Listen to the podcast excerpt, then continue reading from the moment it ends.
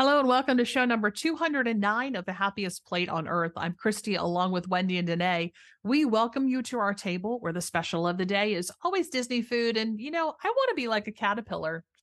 I get to eat a lot and then sleep for a while and wake up beautiful.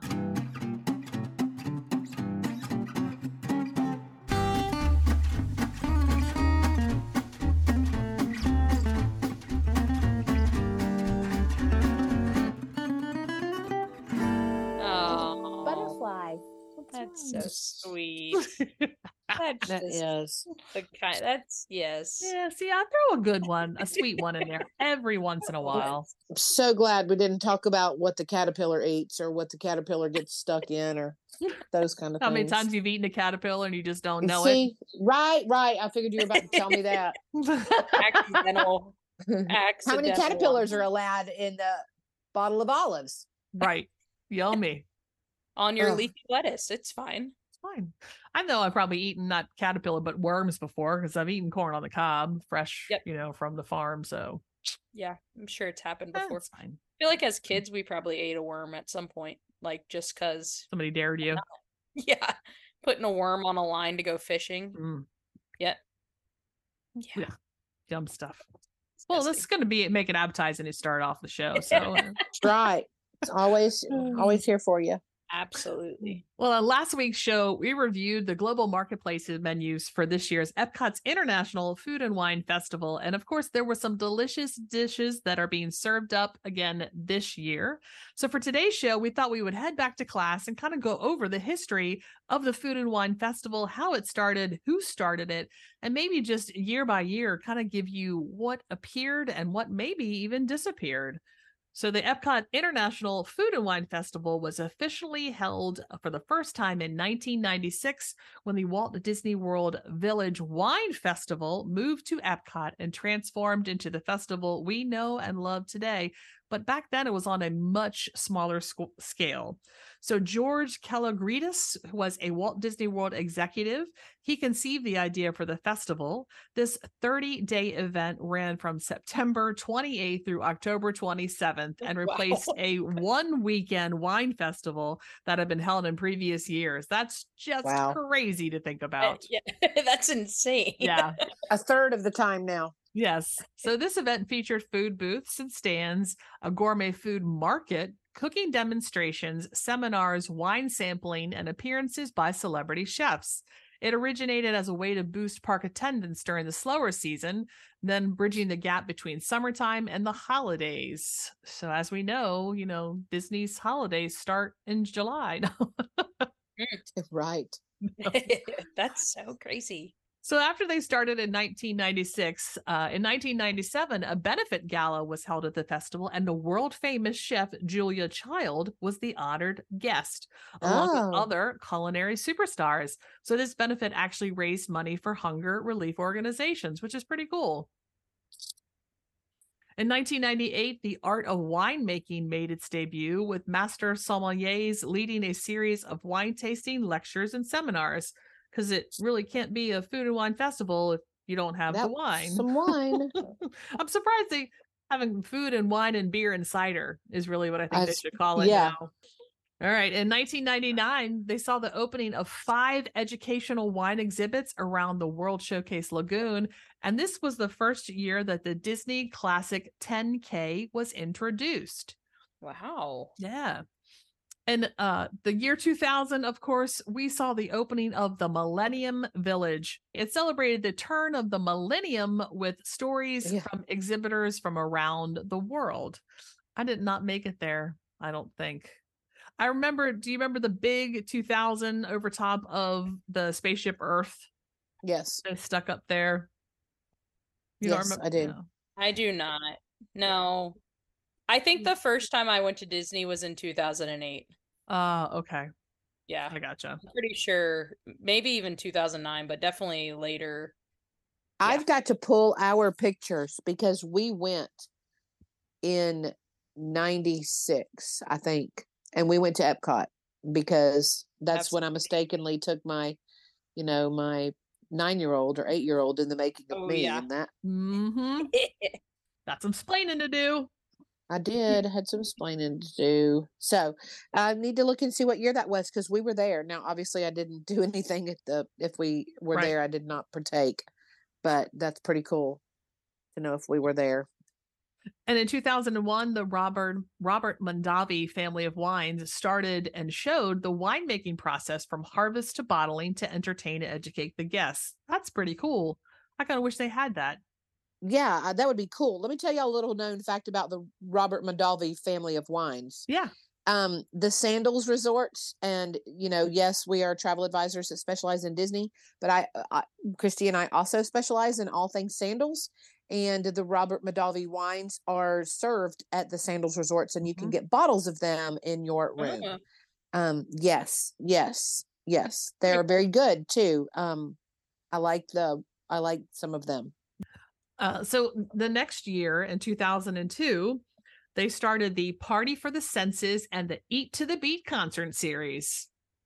So all Wow. of those, both of those actually lasted all the way up into the pause of 2020. Yep. Wow, is that what we call it now? The pause? I just like that better. It- to me, I do too. I'm, I I'm just trying was to push something that's not there Yeah. yet, but I just want to call it the pause because I we've- like I mean I like it. Right. We've unpaused. Life is back. Yep. And we're, Yep. you know, going back to normal things. And nobody wants to keep saying that word over and over again. Yeah, We've said absolutely. it enough. right I'm in. I'll start Yeah. using pause. I like that. So Kitchen Carnival was introduced in 2003, and that let guests discover the fun of eating your colors. What? I don't know. I didn't go. What? I'm sure like- it's like, all right, let's eat like greens. foods? Yeah, Yeah. so let's eat Yeah. broccoli and green beans. i think yeah I eat my blueberries. But what other blue healthy foods are there? That's my question. acai. I um mean- nerds rope candy blue Perfect. I love it. Sonic blue raspberry slurpee. There you there you go. Which are delicious. A blue Gatorade. Yeah. Yes, absolutely. Keep your electrolytes high.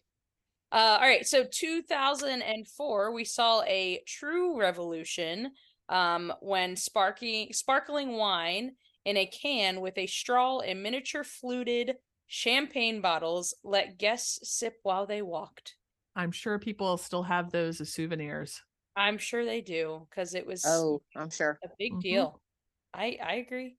In 2005, the Odyssey Cooking School offered an interactive cooking experience for guests to participate in. This was also the inaugural Mhm. year of the food and wine race from the Taste 10K. I didn't know that. I honestly I thought that the the races and all that stuff were like new new. They're really not. I mean, they've been going on for a good amount of time now. I thought maybe like 2010 or 2012 is when they started. No, they they went back pretty far. Some of them are newer. Yeah. Yeah, it's it's just interesting. Also, there's some that pop up that I'm like, did you even advertise for that one? Like, how did where did that one know. come from? They don't have to. No, they, don't, Yeah, the Disney run, the runners Disney oh, know it. It. Yep. So then in 2006 was the 10 year anniversary of Epcot Food and Wine Festival, and celebrations were seen all around the park. Hopefully they did better than the 40 year for Yeah, I know. Boy, I bet ten years was better than The- forty. The 40 year just kind of 40. Poor 40. Ask us how we know. Ask us how we know. What I really love is it was the 40 year, and then when nobody bought the products, it all went on 40% off. Forty stuff for forty Like, percent off. man, way to go, guys. That was a good little. Oh, man. The Pearville Fair, Twinings Tea Bar, and Celebrate Oklahoma were all introduced to the festival in 2007, which Mm. is very exciting. hmm Um, they had a dry year, 2008, nothing really happened. So then we went to 2009, uh, when the history of beer in America taught the art and science behind brewing and how beer has played a part in the new world. Yes. If you have never had the chance, I did this in college, to read, is it Seven Glasses Around the World? It is an excellent book and it talks about all the different things, the different drinks that are around the world and the history of each one, including Coca Cola. Um, yeah, it's it's a good book, but that that's what that reminds me of because it talks about beer in there as well. Yeah. Danae, I'm from Georgia. Yes, I know the history of Coca Cola. I got that. Listen, I think we probably take that in school here in Georgia. Probably. Yeah, you think so? Atlanta. yeah. Read the book, Wendy. Okay. Okay. You can't even say you're not even allowed to say the P word in the state of Georgia. Oh Pop. no. No Huh? pop. No. No, no, the other Oh, soda. Pepsi? Shh. Yeah, shh. Danae. Wendy, that's my favorite. Ugh. Oh, stop it. Gross. With with a lemon or a lime in it. Yeah, because you got to make it taste better. Oh You my gotta put god, something in it. the judgment. I will say I bought Coke Zero for Christy the last time that she was here. Ooh. And I have had a soda craving recently. Mm, So every once in a while. So I finally Oh. said they've got to go. So I took them to work because I was like, I why am I drinking these? I don't even like them. Why did you not keep them knowing your friend is coming to visit? I kept two for her, Okay. just but they're mini ones. Yeah, that's Um, that's good. That's perfect. Yeah, there you go. Mhm. Ah, so crazy. So in 2010, Cirque du Soleil La Nouba, New, Mhm. uh, yeah, sure, um, hosted the Party of the Senses. This was also the year that the Run Disney Food and Wine uh, half marathon replaced the Race for the Taste 10K. Uh-huh. Um, so they finally did the that in 2010. Uh, in 2011, a cranberry bog flooded the the World Showcase, and guests got to meet a real cranberry farmer at the experience. I do remember that. That was cool. that's really neat. Do you remember that? Because we were there when you walked into towards going into World uh Showcase. Yeah, Where they normally have the big topiaries and stuff. That whole area was flooded to into the cranberry bog. I don't it know if cool. I noticed that that's what it was. Yeah. but that's pretty. Wow, that's really cool. I would love to have participated. I think it was sponsored by Ocean Spray. 2012 so epcot celebrated its 30th anniversary so this was food and wine also introduced um forward thinking marketplaces florida local and terra Or yeah, Florida local's not around anymore, and either is Terra. i know i was like is that even a i was like i don't even know what those are the parisian breakfast began offering brunch in 2013 there was also exclusive dinners that featured Scotland, land of food and drink, Japan's hibachi experience, and Spirits Confidential by master distillers and mixologists. Man, so many good stuff. Yep. I love it. Right. All right. The Food and Wine Festival expanded in 2014 from 46 days to a whopping 53 days. Eat to the Beat dinner packages also became being offered, began being offered. And the Orlando Sentinel reported that the 2014 Epcot International Food and Wine Festival was to include 100,000 dessert portions, 360,000 beer servings, 300,000 wine pours, and y'all, 1.5 million tapas sized food samplings and for visitors all over the 25 nations. Ooh. that was 53 days. So Yeah. Can you imagine at 127? Yes. that was the biggest. Now, yeah. So that's that's a lot. that was a lot for 53 and I'm thinking multiply that all times 2 or more now. Right. Mm. Yeah. Wow. All right. So Future World welcomed the next Eats in 2015, um, which was an area that featured two future forward kiosks sponsored by ABC, the that showed the Chew, um, and the artistry of cheese and wine also taught guests how to pair wine with their cheeses. Pretty cool. I Mhm. remember that the Chew being there. I do Mhm. remember Yeah, that. because they kept featuring that one lady. I I don't remember her name. I want to say her name was Wanda, but I don't think that's what it was. I don't think so. Skinny, tall, skinny, tall woman. Yeah, I don't think. I don't think it's Wanda. All right, with festivals happening almost year round now at Epcot. By this time, um, Disney built the twelve thousand square foot kitchen facility in 2017. And now, instead of trying to share space with the park's existing restaurant kitchens, the dedicated festival facility is able to focus on accommodating the marketplaces. So I didn't know that. I guess so. Were the restaurants having to do everything for these kiosk booths before this? That's what it sounds Do like. y'all think? Yeah, it sounds like they were. It's pretty impressive. We toured back that a- we toured that area. Y'all when we did. It was it's amazing. Yeah, it is a huge kitchen, but it's Mhm. very it, they they set it up so perfectly. I'm sure it's not perfect, but in our eyes at that point in time, it seemed like it was the perfect setup for Yeah. all of the things that they were doing. There was plenty of space. There were large vats of stuff that you could cook. You're not just cooking in a pot. You have a huge skillet and a kettle and Right. it's it was it was really cool. All right. Well, there were nu- numerous new additions to the festival in 2018, including the character dance party, the Sunday brunch with uh, the chef, and then the junior chef kitchen and food and beverage pairings all appeared in 2018. And then in 2019, like Danae said, it was kind of a dry year. One year she had a dry year. And then I guess they got on the Imagineers, and then we moved into 2020. And then we all know what happened. Unfortunately, many parts of the festival had to be canceled due to our pandemic. And like the Eat to the Beat and all the chef demonstrations, they all went went to the wayside for that year. But the festival started earlier than even the before. They started in July 15 and they ran until November.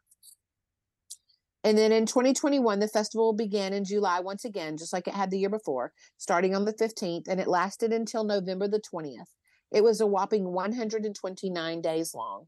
Experiences like the Party of the Senses did not return at that point, while the Run Disney Food and uh, Wine and Dine half marathon weekend did.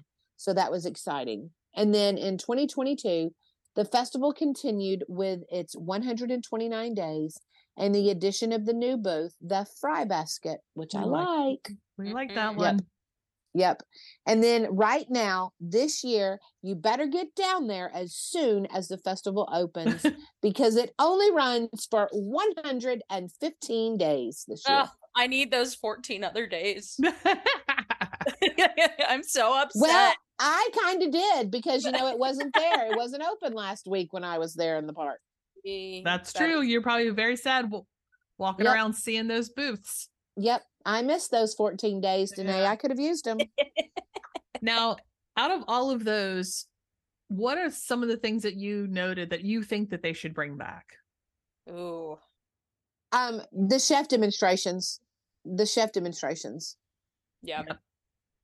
You know now i never got to see any of them i never had been in that big festival building until i went in there with both of you that time Yeah. and that was in 2021 Right. 2022 when did we go in there 2022 no And they, and they used to use the Odyssey building for Yeah, a like lot of used to use these. And of course now they're yeah, that's being they've got other plans with that. But I feel like I wish that there were more I wouldn't say free things, but free things. So Mhm. like we talked about I guess 2 3 weeks ago now the flavors of Florida and how they're offering these chef demonstrations or mixology things that are kind of yes a house like yes you register for it but Yeah. it's not like you're paying anything um i think sometimes i love epcot and i love all the things that they have to offer but sometimes you just want to like hang out and not really have a plan so it's nice to be able to kind of jump into some of those things and say oh Mhm. this looks like this could be fun to just spend a little bit of time like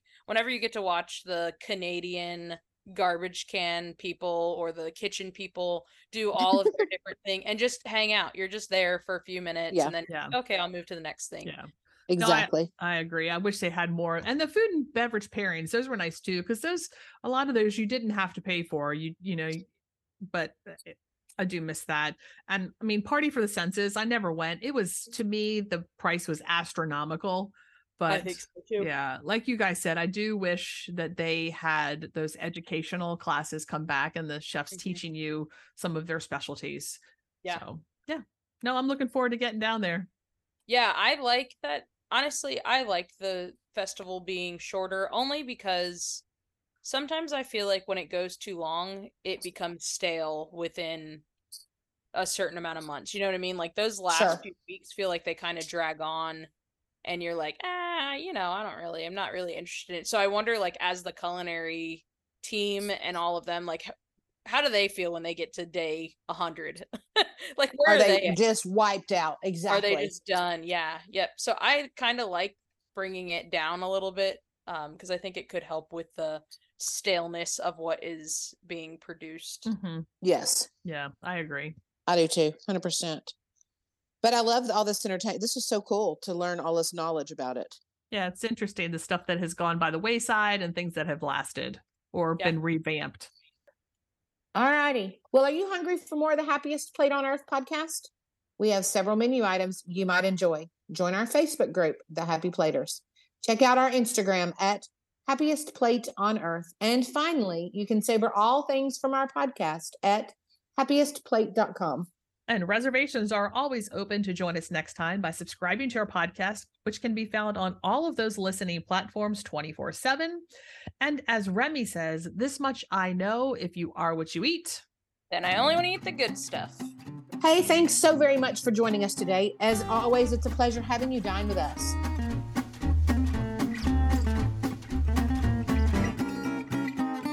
Happiest Plate on Earth is delivered to you directly from the podcast oven by your talented culinary agents, Christy and Wendy, travel advisors who specialize in Disney destinations and offer free concierge level service, where every vacation is customized to you and your style of travel. If you're looking to create some magical memories at any Disney destination, please reach out by visiting happiestplate.com and clicking on free quote. If you can dream it, you can do it, and always remember this whole thing was started by a mouse.